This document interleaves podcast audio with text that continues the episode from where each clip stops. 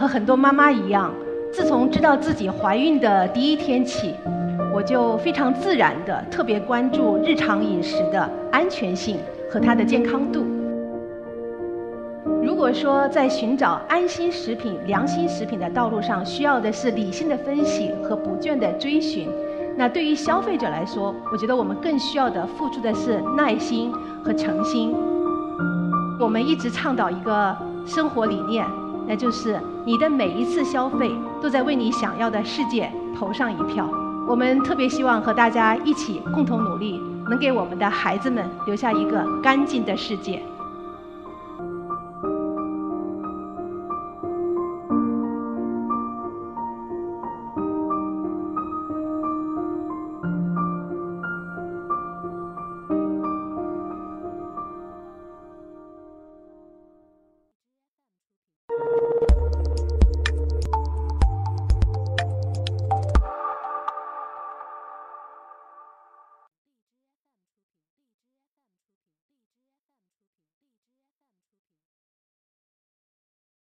大家好，我是 Eco Talks 的讲者王鑫，我来自春波。今天我想和大家分享，作为一位妈妈，我对家庭餐桌的焦虑、思考和行动。啊，我有一位十一岁的女儿，然后她在逛超市买东西的时候呢，有一个很有意思的习惯，她会习惯性的打开包装食品的配料表，然后一些有关于防腐剂和人工色素的一些专业名词，都是阻止她买买买的利器。而且很有意思的是，他还会把他的这个小习惯传达到他的身边的一些小朋友们。当然，他的这个习惯是因为受到我的影响。和很多妈妈一样，自从知道自己怀孕的第一天起，我就非常自然的特别关注日常饮食的安全性和它的健康度。当然，在我整个的买买买的过程当中，我的妈妈也会对我抱怨，她会说：“就知道买贵的。”但是贵的真的就是安全的吗？我知道这是我对自己家人的餐桌的安心度的一种坚持的态度。但是妈妈的抱怨也没有错，我真的不能保证我每次买到的东西都是安全的。这确实不能根本性的解决我的家人餐桌的安全性。和众多的身边的妈妈交流的时候，我会发现她们和我一样，她们一样是不知道、不了解、找不到。尤其是不知道如何去信任自己购买的食品。那我是一位妈妈，我是一位商业的从业者，我也是一个在互联网打拼多年的一个互联网人。我特别希望能有一个方法，能够帮助解决众多妈妈们的餐桌的焦虑和困扰。在这个方向上，我就开始了自己的创业。如果说在寻找安心食品、良心食品的道路上，需要的是理性的分析和不倦的追寻，那对于消费者来说，我觉得我们更需要的付出的是耐心和诚心。现在是八月，是番茄的丰产季。我记得在去年啊，我们曾经收到过这样的一个用户的投诉（打引号的投诉），他说：“我用一款网红的果蔬清洗剂去清洗你们的圣女番茄果的时候。”我发现那个水是淡淡的黄绿色，我怀疑你们一定用了人工染色剂。哇，我们一般对于这样的一些关于食品安心度的一些相关的用户的反馈，我们是非常重视。然后我们的品控团队快速的复查了一下我们这个批次的商品的啊整个质检的这个情况，完全没有问题。那这个黄绿色的物质实际上它是什么呢？它是自然带在西红柿的花萼和果柄上的一种。油滴状的物质富含酚类的复合物和姜黄类的复合物，所以在常年的和消费者的这种交流当中，我们也学到了很多关于食品安全的知识。在这个领域，我们有很多的积累。所以，像上面这样的生产者的故事，还有消费者的这样相关的打引号的投诉，我们在整个的创业过程当中经历了很多。然后，在整个的这个过程当中，我深深地感受到，真的并不是说生产链的上游没有好的生产者，没有优秀的商品，也不是消费端没有消费能力，而导致众多妈妈们、众多消费者的餐桌焦虑和困扰的，是我们生产端和消费端的信息的高度不对称，而由此导致的信任的缺失。我是一名互联网的老兵，在整个互联网二十多年的从业过程当中，我亲历和见证了互联网在人与信息、人与商品、人与服务之间的强大的链接作用，以及众多的商业创新。那我就在想，在这样的一个餐桌焦虑面前，我们是否能够借助于互联网信息的透明和实时送达的这样的一个特征？去搭建和巩固消费者和生产者之间的信任消费关系。我们在全球范围内看了很多的商业案例，在其中有两个案例对我们啊启发非常大。一个是美国的这个非常大家很熟悉的 Whole Foods Market 啊全食，另外一家是日本的一家 NGO 的这个农业公司叫大地保护协会，他们都已经在整个的发展过程中走过了四十多年的时间。都是非常的稳健的、优秀的、安全食品的流通企业。那他们有一个共同的做法，对我们的启发非常大。那 Whole Foods 呢是有一套非常完整的安全食品的选品标准，比如说它有非常严格的黑名单制。那同时它可能会规定它的预包装食品是不允许含防腐剂、人工色素和人工香精。那日本大地保护协会呢？它则是给日本的农户提供了一套安全生产标准。它会和日本的农户约定好哪些农药是不允许使用，哪些农药是限量性使用。那回头再看国内的情况，我们认为打破消费者和生产者之间的这个信息壁垒，去构建他们的信任消费关系，其中最重要的一环是要首先建立一套。能够互相认同、相互能够依赖的这样的一个食品安心度的标准，所以自创业的第一天开始，我们就在研究这个标准。我们花了很长的时间去研究这个标准。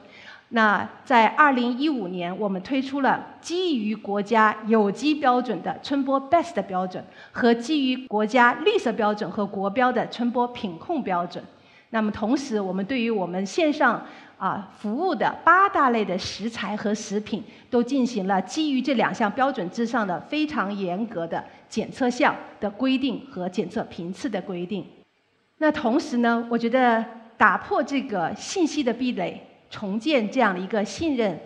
啊消费关系的一个非常核心的一点，是要用检测说话，科学来认证。所以在我们创业的时候，我们在我们的华北大仓。和我们的华东大仓都建立了两个非常高标的品控实验室，因为我们认为食品的安全它不是说出来的，它需要用仪器来验证它的真实性。那在去年，我很清楚的记得这个数字，仅仅就在我们华北大仓的这个品控实验室里面，我们的检测团队啊就检测了五万一千多个批次的这个啊这个检测的这样的一个实验的过程。那对于我们的整个的生鲜商品，我们是每个批次进行检测。那检测以后呢，我们就会把这个商品的检测报告实时的发到这个商品的购买页上。那当用户去购买之前，他会很清晰的了解到这个商品、这个批次的商品，它的检测出来的检测的一个安心度的状况是怎么样的，然后它相关的其他的安心度又是怎么样的。那它可以基于这样的一个信息的基础上，它去做它。明明白白的一个消费决策。那同时呢，我认为，呃，互联网一直追求是信息的透明，然后在信息的透明度的和对称的基础上，我们去建立消费者和生产者之间的这个信任关系。所以，为了保证我们实验室的这个透明性，我们会长期的、定期的邀请我们的用户去实验室进行啊参观考察，然后亲眼目睹我们是如何保证他们的食品的安心度的。然后同时呢。因为我们有很多的妈妈的用户，我们有大量的妈妈的社群，我们也会定期去邀请我们的上游的这个优秀的生产者去社群里和妈妈进行互动的交流。我为什么要做这款商品啊？啊，我用一个非常良性的种植的方式的背后的价值观是什么？然后我实际的过程当中，我又是怎么去种植它、生产它？然后最后在整个的这样的一个完全对称的、透明的这样的一个沟通环境里面。啊，消费者更能了解生产者，生产者也更能多更多的去获取消费者的一些需求的信息。那建立信任，打破这个信息的这个壁垒，还有一个非常核心的就是，我们在通过我们的这个春播标准，我们输出春播标准，然后去构建我们整个供应链上游的这样的一套系统。呃，我们当然作为一个安全食品的这样的一个消费通路啊，或者说销售通路，我们特别希望春播能够对接到更多的优秀的供应链上游的生产者，能够对接到他们非常优秀的这个产品。那我们在一开始建立了自己的这样的一个有机蔬菜的种植基地，目标就是希望在这个自有的这样的一个有机蔬菜的种植基地上，能够总结出有机蔬菜的一些非常核心的创新式的种植方式以及管理方式。后来基于我们的春播标准和我们的这个自有基地，我们在2015年成立了良心守护大地生产者联盟。目前联盟的成员已经有二百多家。他们有小而美的生产者啊，也有我们很多的这个啊农村的合作社，还有一些中大型的生产和养殖的企业。不管他们或大或小，他们都有一个共同的特征，就是他们认可春播的标准，然后他们愿意按照春播的标准去生产和种植。那春播给他们输出他们的品牌，仓给他们提供一个非常适配的一个销售通路，同时提供冷链。和我们的检测的这样的一系列的这样的一个服务啊，形成了一个非常良性的这样的一个啊，共同向消费者提供服务的这样的一套体系。在整个的发展过程当中，我们非常欣喜地关注到，我们的消费者他不仅仅是关注于自己消费的需求，他会在自己消费的同时，会关注到对地球的责任，对于整个社会的责任。那也正是在这样的一个非常良性的这样的一个共建的一个环境下，有很多用户给我们推荐说：“哎，我们能不能不用纸箱啊？我们能不能不用泡沫箱啊？我们最好不要用那些啊干冰又危险，然后又不环保，还有我们的这个包括用的很多冷链中的一些非常复杂的材料。”在他们的建议和推动下，啊，我们花了很长的时间研发出了我们这个拥有专利的。啊，这个冷链的这个环保箱，那现在目前它可以涵盖冷冻、冷藏和常温这个三个不同的这样的一个温区。马来西亚有一个呃很著名的美食作家啊庄祖仪，他写过一篇一本书叫《厨房里的人类学家》，我非常喜欢他书中的一段话，他是这么讲的：他说大家都认为。